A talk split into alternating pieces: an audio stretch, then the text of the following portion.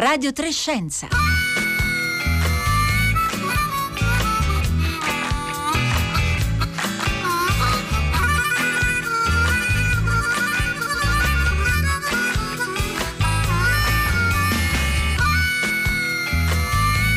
Lunedì 12 aprile, buongiorno da Paolo Conte, da tutta la squadra di Radio Trescenza oggi al lavoro, Roberta Fulci, Giovanna Insardi, Marco Motta, Marco Pompi.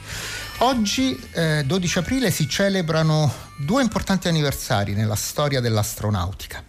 Perché nel 1961 il cosmonauta sovietico Yuri Gagarin diventava il primo uomo a volare in orbita intorno alla Terra e a partire da quel giorno di 60 anni fa i viaggi di esseri umani nello spazio uscirono praticamente dall'ambito della fantascienza per diventare una, una, realtà, una realtà quasi inimmaginabile solo fino a pochi anni prima. E poi, sempre il 12 aprile, ma del 1981, la NASA lanciava da Cape Canaveral la navetta Columbia, il primo Space Shuttle a volare nello spazio. Quella missione inaugurò, come sentiremo, una nuova era dell'astronautica durata un trentennio. E oggi quindi parleremo di questi due anniversari, ma prima di cominciare chiederemo al nostro ospite di eh, ragguagliarci sui motivi del rinvio del primo volo di Ingenuity, il piccolo elicottero che la NASA ha portato su Marte insieme alla sonda Perseverance e che avrebbe dovuto volare ieri. Ricordo come sempre il numero per interagire con noi durante la diretta attraverso sms e messaggi di WhatsApp che è il 335 56 34 296.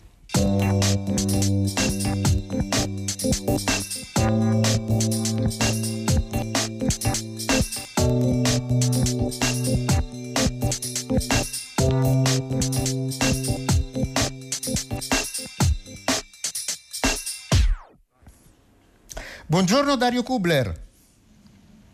Buongiorno.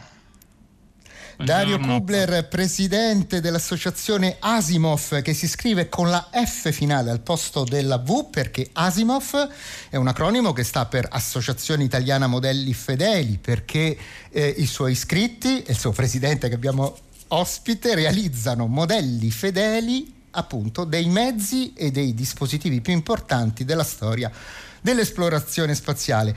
Mi fa piacere ricordare eh, che fu proprio Dario Kubler eh, a novembre del 2019 a portare negli studi RAI di Via Asiago in Roma un frammento di luna prelevato dagli astronauti di Apollo 15, permettendoci di dar vita a una indimenticabile diretta Facebook condotta dalla nostra Rossella Panarese, l'ideatrice di Radio Trescenza, mancata il primo marzo di quest'anno. E in omaggio a Rossella, quella diretta eh, che fu trasmessa poi il 13 dicembre 2019 come puntata speciale del nostro programma, è stata poi riproposta da Giulia Nucci in una playlist andata in onda la notte dello scorso primo aprile, dunque ad un mese esatto dalla scomparsa di Rossella con eh, una playlist dal titolo Un dito sulla luna, in cui sono raccolte molte delle interviste realizzate da Rossella riguardanti proprio lo spazio. Trovate tutti i riferimenti sul nostro sito. Ma a proposito eh, di Rossella, voglio anche segnalarvi che da oggi e fino a venerdì, nello spazio di Ad alta voce alle 17 all'interno di Fahrenheit, andrà in onda Labanov, Corpi senza nome, il primo podcast originale di Radio 3, vincitore del Pri Italia 2020, che nacque proprio da un'idea di Rossella Panarese e che racconta il lavoro straordinario del laboratorio di antropologia e odontologia forense dell'Università di Milano, diretto da Cristina Cattaneo. L'Abanov è stato realizzato da Fabiana Carobolante, Daria Corrias, Giulia Nucci, Raffaele Passerini e tutti i cinque episodi sono scaricabili e riascoltabili sul sito raiplayradio.it. Dario Kubler, allora vengo a lei. Eh, prima di parlare del volo di Gagarin, eh, anche quella di ieri. Eh, sarebbe dovuta diventare una giornata da ricordare nella storia delle imprese spaziali, come dicevo, con il primo volo su Marte del piccolo elicottero Ingenuity, che però non c'è stato. Come mai? Sì, beh, innanzitutto volevo salutare eh, tutti i nostri ascoltatori e ringraziare eh, Rai Radio Trescenza per questa, questo invito e, e, anche un pensiero va alla dottoressa Panarese che ho avuto l'onore di, di, conoscere di persona un paio d'anni fa, è stata un'esperienza indimenticabile anche per me. E, ehm, sì. Venendo al, al discorso del, eh, di questo eh, drone elicottero eh, che, che, è stato portato eh, dalla NASA eh, su Marte per fare i primi test di volo su un altro pianeta. Eh, sì, purtroppo c'è stato un problema, c'è stato un problema riscontrato durante le fasi di test di un paio di giorni fa. Eh, il, l'oggetto è stato trasportato sotto la pancia del rover eh, Perseverance e ehm, è stato adagiato al suolo, poi, poi il rover si è spostato e, ehm, e, a quel punto si sono eh, resi necessari dei test funzionali per verificare che tutto fosse a posto prima di questo importantissimo ehm, primo volo di un drone su un altro pianeta. Tra l'altro dobbiamo anche ricordare il problema legato a non aver mai testato un volo del genere in condizioni assolutamente diverse dalle nostre. L'atmosfera eh, di Marte è solo l'1% eh, come densità rispetto alla nostra, per cui eh, chiaramente far volare un oggetto in quelle condizioni è, eh, è una, un test veramente eh, importante, ma eh, nasconde molte incognite. Bene, quello che è successo è che durante una prova a terra, ehm, facendo ruotare il ehm, eh, le pale di questo eh, drone eh, si è avuto un, uno stato di, eh, si chiama safe mode, in cui il, l'unità centrale ha portato l'oggetto in, eh, in uno stato di reset. Eh, c'è stato probabilmente un problema, a questo punto ehm, si sono scaricati tutti i dati a bordo dell'oggetto eh, sono stati mandati eh, via wireless al rover che eh, a sua volta li ha mandati sulla Terra. E quindi eh, il JPL della NASA ha pensato bene di rivedere nel dettaglio eh, tutte eh, le misurazioni effettuate dai sensori a bordo e quindi ha preferito rimandare di qualche giorno il primo test e quindi dovremo aspettare dunque qualche giorno per segnare un'altra data da ricordare nei decenni a venire, così come oggi invece ricordiamo eh, anche noi, come lo fa in tutto il mondo, il sessantesimo anniversario del volo di Yuri Gagarin. Fu um, un'impresa incredibile per quei tempi, considerando in fondo che il primo satellite artificiale, lo Sputnik, eh, era stato lanciato appena tre anni e mezzo prima, ottobre del 1957. E allora Dario Kubler, la prima cosa che le volevo chiedere è questa, come si riuscì a passare in così breve tempo dal lancio del, di un primo piccolo oggetto inanimato ad una capsula con un essere umano a bordo? Beh, diciamo che eh, dietro questa eh, incredibile impresa eh, ci sono eh, degli uomini che hanno contribuito eh, in maniera importante a raggiungere eh, questo obiettivo. E, ehm, e, sia negli Stati Uniti eh, che eh, in Russia eh, avevamo diciamo, l'apice dello sviluppo anche ingegneristico. E vorrei ricordare che dietro tutte le grandi imprese eh, sovietiche eh, di quegli anni eh, c'era soprattutto una figura importante, il, il cosiddetto eh, Glavny Constructor, cioè il progettista capo, l'ingegnere capo delle impre- imprese sovietiche, eh, Sergei eh, Karalyov, eh, che ehm, è stato l'artefice di moltissimi grandi risultati. È stato colui che per primo ha portato eh, ha lanciato un grande missile intercontinentale eh, e all'epoca c'era appunto ehm, la, l'attività eh, frenetica eh, all'interno della guerra fredda eh, tra le due superpotenze eh, per portare, essere in grado almeno di portare un'arma letale, un'arma nucleare al di là del continente. Quindi questi grandi missili balistici furono sviluppati eh, sia da una parte che dall'altra eh, proprio per lo scopo bellico. Eh, ed è grazie anche allo sviluppo di queste tecnologie dei grandi missili balistici che eh, permise a Karaljov e al suo gruppo di lanciare nel 1957 il primo oggetto in orbita eh, terrestre che è stato costruito dall'uomo, lo Sputnik. Eh, per cui dietro c'era già questa tecnologia che permetteva di lanciare in orbita eh, degli oggetti importanti. Chiaramente lo Sputnik era piccolo e pesava eh, meno di 100 kg, però già eh, un mese dopo, a novembre eh, del 57, furono in grado di lanciare un oggetto molto più pesante con a bordo un essere umano, eh, quindi un cagnolino eh, della razza laica, eh, è stato il primo essere eh, vivente eh, ad essere stato messo in orbita. perciò ecco, la tecnologia c'era, a quel punto eh, ehm, si sono ulteriormente approfondite le eh, capacità di portare in orbita carichi sempre più pesanti e infine il 12 aprile 61 ecco che una capsula eh, era già ehm, il, la terza evoluzione della capsula Vostok, ehm, portò in orbita un uomo per la prima volta.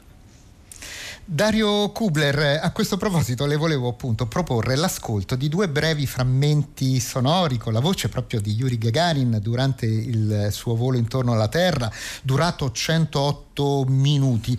Li abbiamo tratti da un film docu- mm, commemorativo intitolato First Orbit, realizzato dieci anni fa dal regista e produttore Christopher eh, Riley, che ricostruisce con estrema fedeltà, anche attraverso immagini reali riprese dal nostro astronauta Paolo Onespoli a bordo della Stazione Spaziale Internazionale, ciò che vide Gagarin durante il suo viaggio. E il primo frammento è proprio una delle prime descrizioni della Terra vista dallo spazio. Sentiamo.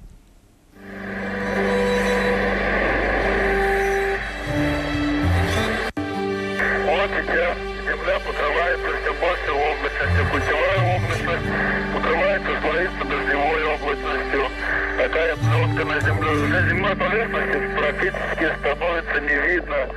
Интересно. Да, вот сейчас questo... In questo momento la Terra, dice Yuri Gagarin, è sempre più coperta dalle nuvole nubi cumuliformi, ma è anche coperta da altre nubi del tipo nimbostrati. È come una specie di pellicola che avviluppa tutta la Terra e la superficie terrestre è quasi del tutto invisibile. Interessante. Ecco, sì, ecco, adesso in questo momento si è aperto e si vedono le pieghe delle montagne e poi le foreste.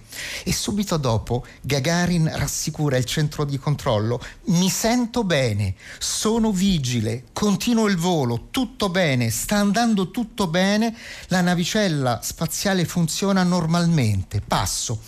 E oltre a essere il primo mm, individuo a osservare la Terra da una quota oscillante tra 170 e 300 km, Gagarin è anche il primo a sperimentare l'assenza di peso nello spazio, come stiamo adesso per sentire.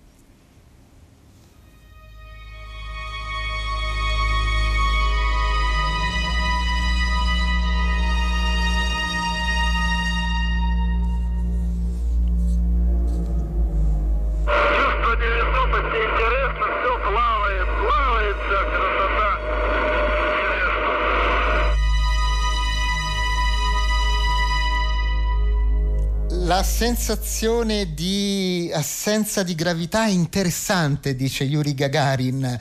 Qui tutto fluttua, ogni cosa sta galleggiando. È bellissimo, molto interessante. Dario Kubler, sono davvero importanti le eh, parole di Gagarin e soprattutto le rassicurazioni che lui fornisce sul suo stato di salute mentre è in assenza di peso. È vero che agli albori dell'era spaziale i medici temevano che i cosmonauti potessero soffrire di disorientamento nelle condizioni di microgravità in cui si sarebbero venuti a trovare? Sì, io, ehm, io, sì, io penso proprio che eh, questa sia stata eh, l'impresa scientifica, tecnologica di quel, quel, volo, quel giro attorno alla Terra. Era proprio capire se l'uomo poteva resistere in orbita in queste condizioni di eh, assenza di peso, ma soprattutto se poteva esserci con la testa. E poi, eh, oltre a questo, se poteva anche riuscire a, a, a, resistere per parecchi giorni. Quindi un altro eh, degli eh, obiettivi della missione in cui Gagarin doveva soltanto eh, restare all'interno dell'abitacolo senza interagire con la strumentazione di bordo, perché il tutto era comandato e controllato dalla base ehm, in Kazakistan, eh, ecco che eh, gli dissero anche eh, parlaci, facci sapere quali sono le tue condizioni eh, psicofisiologiche e prova a mangiare, a deglutire eh, e a bere, perché i medici non sapevano se eh, l'organismo umano fosse stato anche in grado di assumere cibo e deglutire in quelle condizioni. Per cui gli esercizi erano proprio questi e lui continuava a, a dire mi sento bene, sto bene, ho delle buone sensazioni, oltre a descrivere la bellezza del, della Terra vista per la prima volta da alcune centinaia di chilometri d'altezza, proprio per rassicurare la base, il suo capo, il suo eh, Sergei eh, Karalyov, che tutto stava andando bene. E una volta tornato a terra Yuri Gagarin diventa un eroe per l'Unione Sovietica, ma certamente quel suo volo eh, scatenò una reazione importante proprio negli Stati Uniti. Dario Kubler.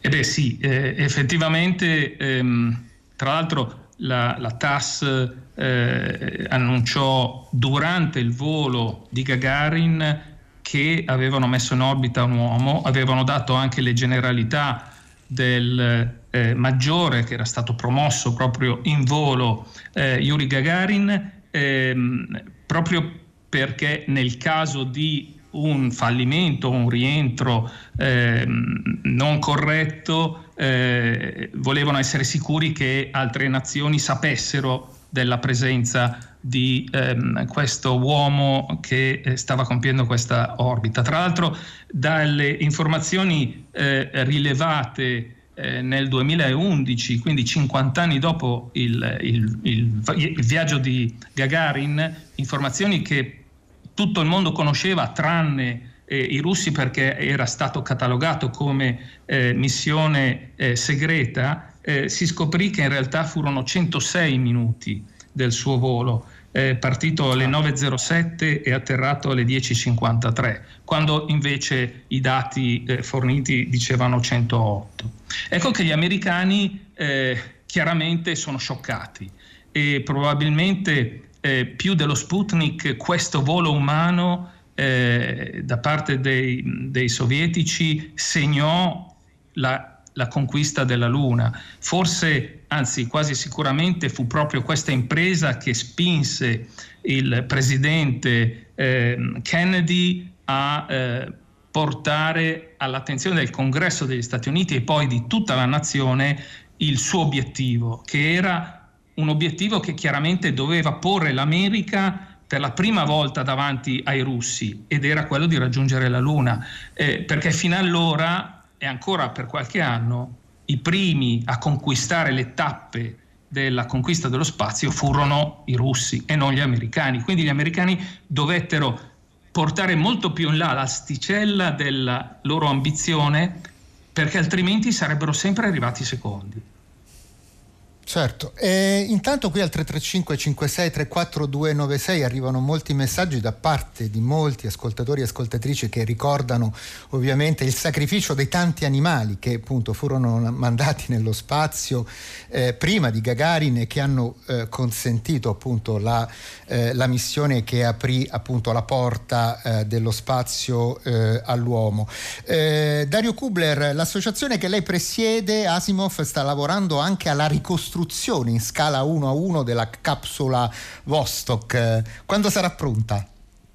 Sì, sì, ehm, quello, eh, questo è un obiettivo senz'altro ehm, che ci eravamo dati e mh, purtroppo non siamo riusciti a raggiungere il nostro obiettivo di prepararla per eh, le celebrazioni del 12 aprile, ma ehm, e questo chiaramente anche a causa dei ritardi dovuti alle, certo. alle, chiusure. Noi siamo in Lombardia, in zona Varese e, e, siamo in zona rossa, quindi abbiamo dovuto ritardare i lavori, però siamo eh, a un ottimo punto e penso per fine mese avremo pronta la capsula che ricordiamo ehm, è chiamata Vostok 3KA. Il volo è Vostok 1, eh, ma in realtà era già la terza eh, evoluzione della capsula e la terza missione della capsula così come la conosciamo oggi.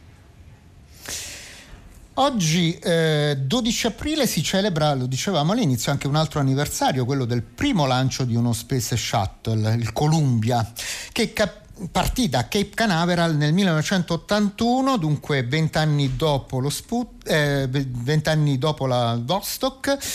Ed ecco allora la registrazione dei suoni e delle voci che si ascoltarono quel giorno eh, dalle radio e dalle tv di tutto il mondo. Sentiamo. T minus 10, 9, 8, 7, 6, 5, 4. We've gone for main engine start. We have main engine start.